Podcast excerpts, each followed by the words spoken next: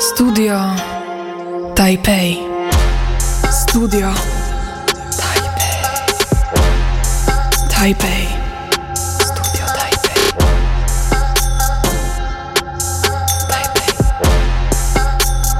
Studio Taipei. Dzień dobry, witamy wszystkich ponownie w Studio Taipei. Dzisiaj w starym składzie, czyli jesteśmy połączeni z Seulem i z Phuket. Tutaj w Taipei 25 stopni. Dzisiaj panowie, jak pogoda u was? No, w Seulu mamy bardzo fajne, ciepłe lato tej zimy. Także dzisiaj było 16 stopni. Mogłem wyjść na zewnątrz w krótkich rękawku. Bardzo fajnie. No u mnie jak zwykle 30. U mnie jak zwykle 30. Jak tam, E, Marcin? Słuchaj, w Tajlandii jest e, zawsze 30 plus minus 3 stopnie. E, natomiast e, czasami tylko pada deszcz. A tak to mamy stałą temperaturę.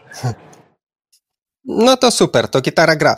Dzisiaj mamy taki temat, mity na temat Azji, czyli nasze wyobrażenia przed przyjazdem versus rzeczywistość po przyjeździe. E, Ja po, powiem o tym w kolejności, jak tego doświadczałem, czyli na początku po moim przyjeździe to miałem wrażenie, że kobiety powinny być takie ciche i ułożone. Wyobrażałem sobie, że tak jak w Japonii się pewnie kłaniają i zawsze mówią hi, hi. I y, jednak to było y, inaczej. E, Okazało się, że one są tutaj, jak, jak już mówiłem w poprzednich audycjach, dosyć nowoczesne. Mówię o tych samotnych, młodych dziewczynach przed małżeństwem. Są bardzo nowoczesne, niezależne i zdecydowane. Niewiele dziewczyn tutaj chce mieć dzieci e, i to jest bardzo częste. To z wieloma dziewczynami tak miałem, że nie były zainteresowane dziećmi. Wszystkie natomiast chcą bardzo chętnie pracować i zarabiać. E, Dużo wśród nich jest inżynierów i absolwentów nauk ścisłych. I to wszystko bez takiej właśnie feministycznej ideologii, bez zacięcia, bez niebieskich włosów, kolczyków w nosie.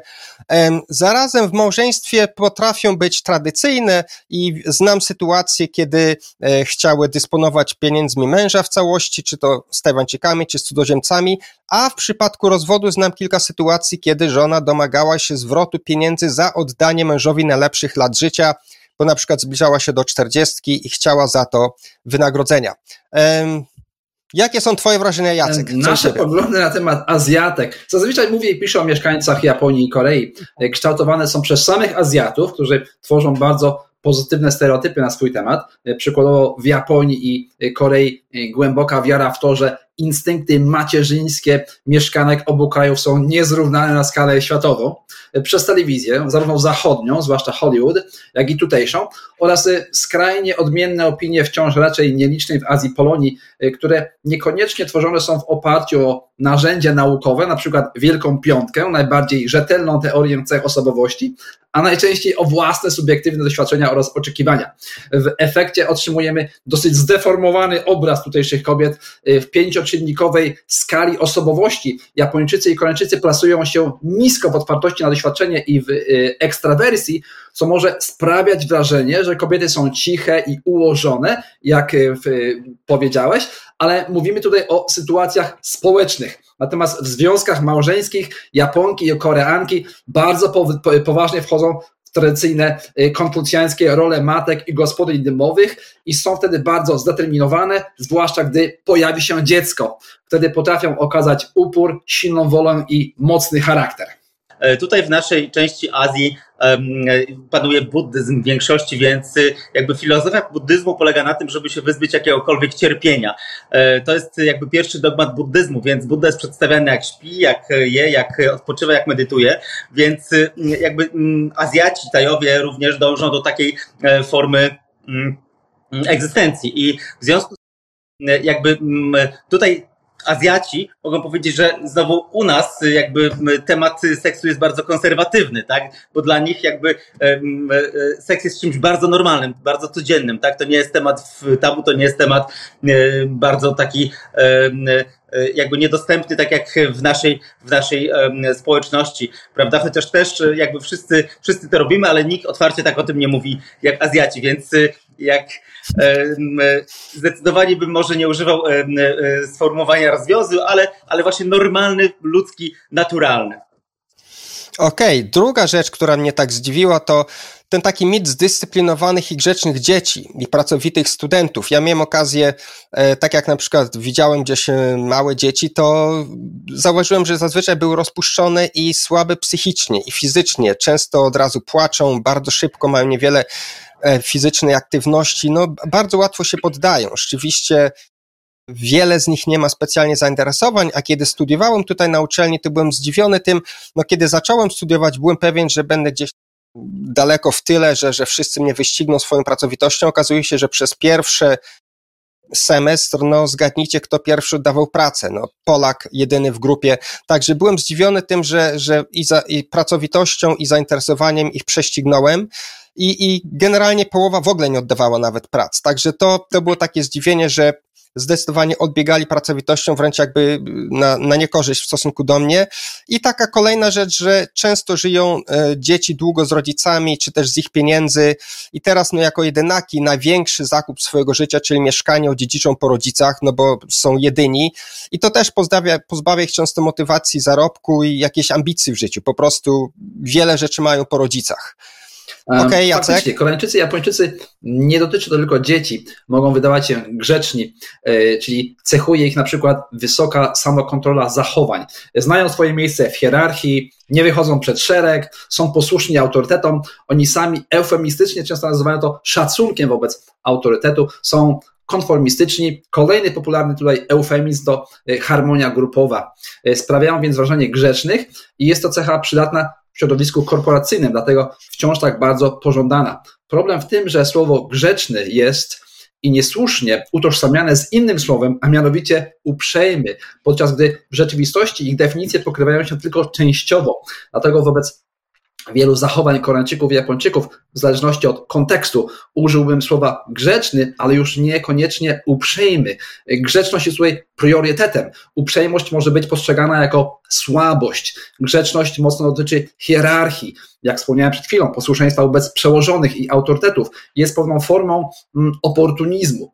Uprzejmość zaś nie kieruje się hierarchią, a raczej szacunkiem wobec każdego człowieka. Uprzejmość jest więc cechą społeczeństw egalitarnych, do których nie zalicza się Korea i Japonia.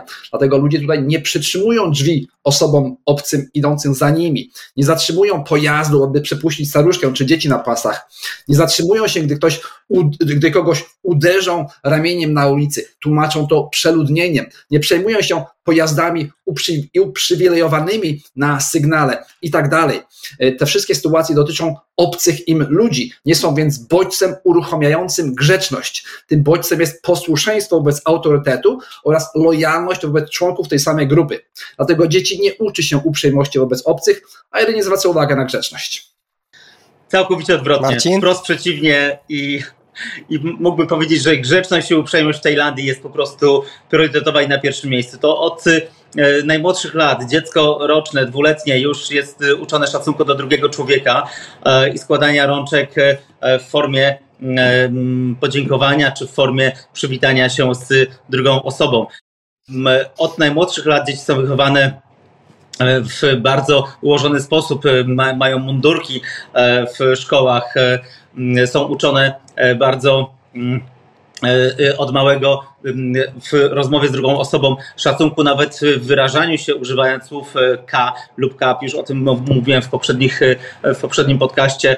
Jeżeli chcemy powiedzieć dzień dobry, to mówimy sawadi i w zależności od kobiety czy od mężczyzny dodajemy końcówkę K lub kap i w jednym zdaniu możemy usłyszeć kilka czy nawet kilkanaście tego typu sformułowań. E, pieniądze czy cokolwiek podajemy i odbieramy dwoma rękoma. Więc y, to nie jest kwestia, myślę, uległości, tylko szacunku do drugiego człowieka. I taka jest właśnie Tajlandia. Nikt tutaj nie trąbi, nie ma prawa nikt na nikogo zatrąbić na drodze, nawet jeżeli ja stoję na zielonym świetle, bo grzebie w telefonie i słuchajcie, e, dawno już światło się zmieniło, a Tajowie grzecznie czekają za mną i nikt nie zatrąbi. Moje obserwacje tu też są bliższe Marcina. E, zdecydowanie Tajwańczycy są bardzo uprzejmi, mili i wręcz no, niespodziewanie, tak jak też to już wcześniej mówiłem, wręcz nieraz ulegli i to zarówno w takich stosunkach codziennych i kobiety i mężczyźni. Mój trzeci taki mit, którym się tutaj spotkałem, to e, o, oczekiwałem bardzo azjatyckiego społeczeństwa. Muszę powiedzieć, że pod wieloma względami są zokcydentalizowani, czyli e, jest to według mnie, tak jak mówiłem wcześniej, źródło sukcesów tych społeczeństw, tak jak Singapur, czy Hongkong, czy Tajwan, że połączenie państwa prawa plus demokracji plus tutejszych wartości właśnie tej pracowitości, poświęcenia i wykształcenia, daje to super rezultaty gospodarcze. Chcę powiedzieć, że też takie powierzchowne przyjęcie zachodnich wzorców to jest na przykład święta w rodzaju Halloween czy obsesyjna nauka angielskiego. E, na poziomie codziennym powiedziałbym poszanowanie dla prawa i przepisów. Większość Tajwańczyków rzeczywiście trzyma się reguł. Natomiast taka rzecz, która mi bardzo tutaj zaimponowała, to jest, ponieważ to społeczeństwo przeszło od autorytaryzmu do demokracji, państwa prawa, to naprawdę jedyny w swoim rodzaju sposób liczenia głosów, na przykład to jest, uważam, ewenement, bo Bywa, że starają się podczas wyborów kupić głos, natomiast w momencie, kiedy on zostanie oddany, liczenie jest naprawdę niesamowite. To jest komisyjne, jest przy tym mnóstwo osób. Za każdym razem wyjmowany jest każdy głos oddzielnie e, z urny, podnoszony przez osobę w powietrze, filmowany, odczytywany na głos, wszyscy słyszą, wszyscy widzą, jest dowód, i wszystko jest zapisywane komisyjnie. I tu nie ma, nie ma fałszyzn wyborczych, jest to dokładnie na odwrót niż w Stanach Zjednoczonych podczas ostatnich wyborów prezydenckich z maszynami.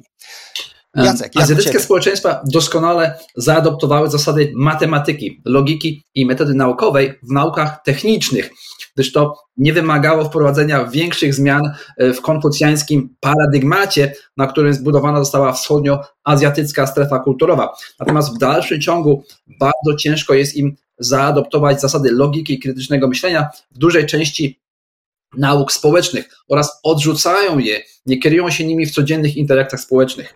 Tutaj w dalszym ciągu twarz, czyli reputacja, posłuszeństwo autorytetom, w tym autorytetowi grupy oraz hierarchia społeczna odgrywają najważniejszą rolę, a reguły poprawnego myślenia i wnioskowania e, wprowadziłyby zamieszanie w ich nieco anachronicznych zasadach kierującymi ich codziennymi zachowaniami i procesami myślowymi, które mają wpływ między innymi na ich poczucie własnej wartości. Stąd doskonale radzą sobie Japończycy i Koreańczycy w sektorach IT, samochodowym, stoczniowym, y, biomedycznym itd. Tak e, czyli wszędzie tam, gdzie dominuje oparta na zasadach matematyki, inżynieria i nauki techniczne. Natomiast są jak dzieci we mgle, zupełnie nieporadni w wielu naukach społecznych i w dalszym ciągu, jak przed setkami lat, mity i pozytywne stereotypy zamiast naukowych reguł i teorii kształtują ich wyobrażenia na temat siebie, swoich kultur i krajów i są w ogromnym stopniu odpowiedzialne za ich narodowego ducha i narodowy charakter, który jest dosyć mocno osadzony wciąż w feudalnych, średniowiecznych strukturach myślowych i behawioralnych.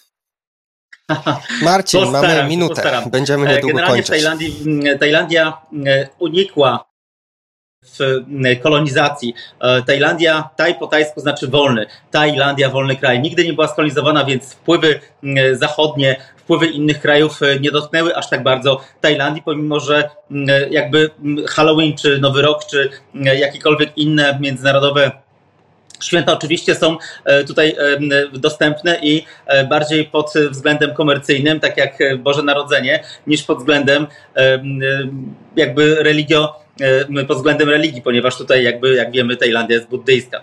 E, co do e, co do, co, do, co do jeszcze samej tożsamości Tajlandii, Tajlandia kiedyś nazywała się Siamem, stąd też bracia Siamscy, natomiast od 1948 roku, kiedy faktycznie stwierdzili, że jakby w porównaniu do innych krajów, na przykład Indochin, Wietnam, czy Kambodża, czy Laos, dawne Indochiny, czy też Filipiny, które były amerykańskie, jest tam bardzo dużo jest naleciałości e, innych zachodnich kultur.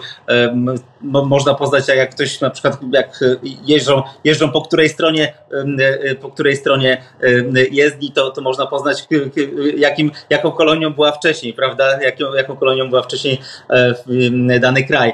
Tutaj w Tajlandii nie. Tajlandia nigdy nie była skolonizowana, więc te naleciałości y, y, zachodnich kultur są tylko i wyłącznie mm, komercyjne, a nie y, utożsamiane z poprzednimi rządami obcych krajów.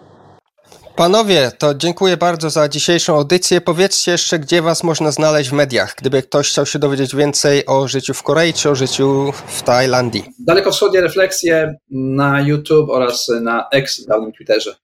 Odkryj Tajlandię, Marcin Zątek, YouTube.